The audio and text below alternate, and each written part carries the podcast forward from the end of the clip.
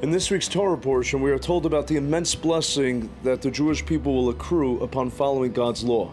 The verse reads, Uvo alecha kol habrachos ha'ela, and all these blessings will come upon you, vehisigucha, and will reach you.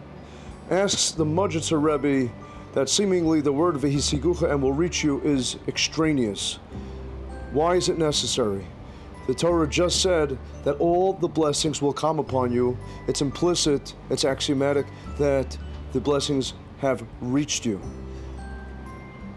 Listen to this beautiful answer. Visigucha could also mean hasaga, comprehension. You see, you could be blessed with the greatest blessings healthy children, a good job, a spouse, loving parents, a home. And you don't recognize it, you don't acknowledge it. It's coming to you, you take it for granted.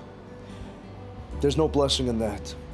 The real blessing is when all the blessings come upon you, vihisigucha, and you have the hasaga to comprehend, the awareness to understand how fortunate you are, how blessed you are, what a privilege it is.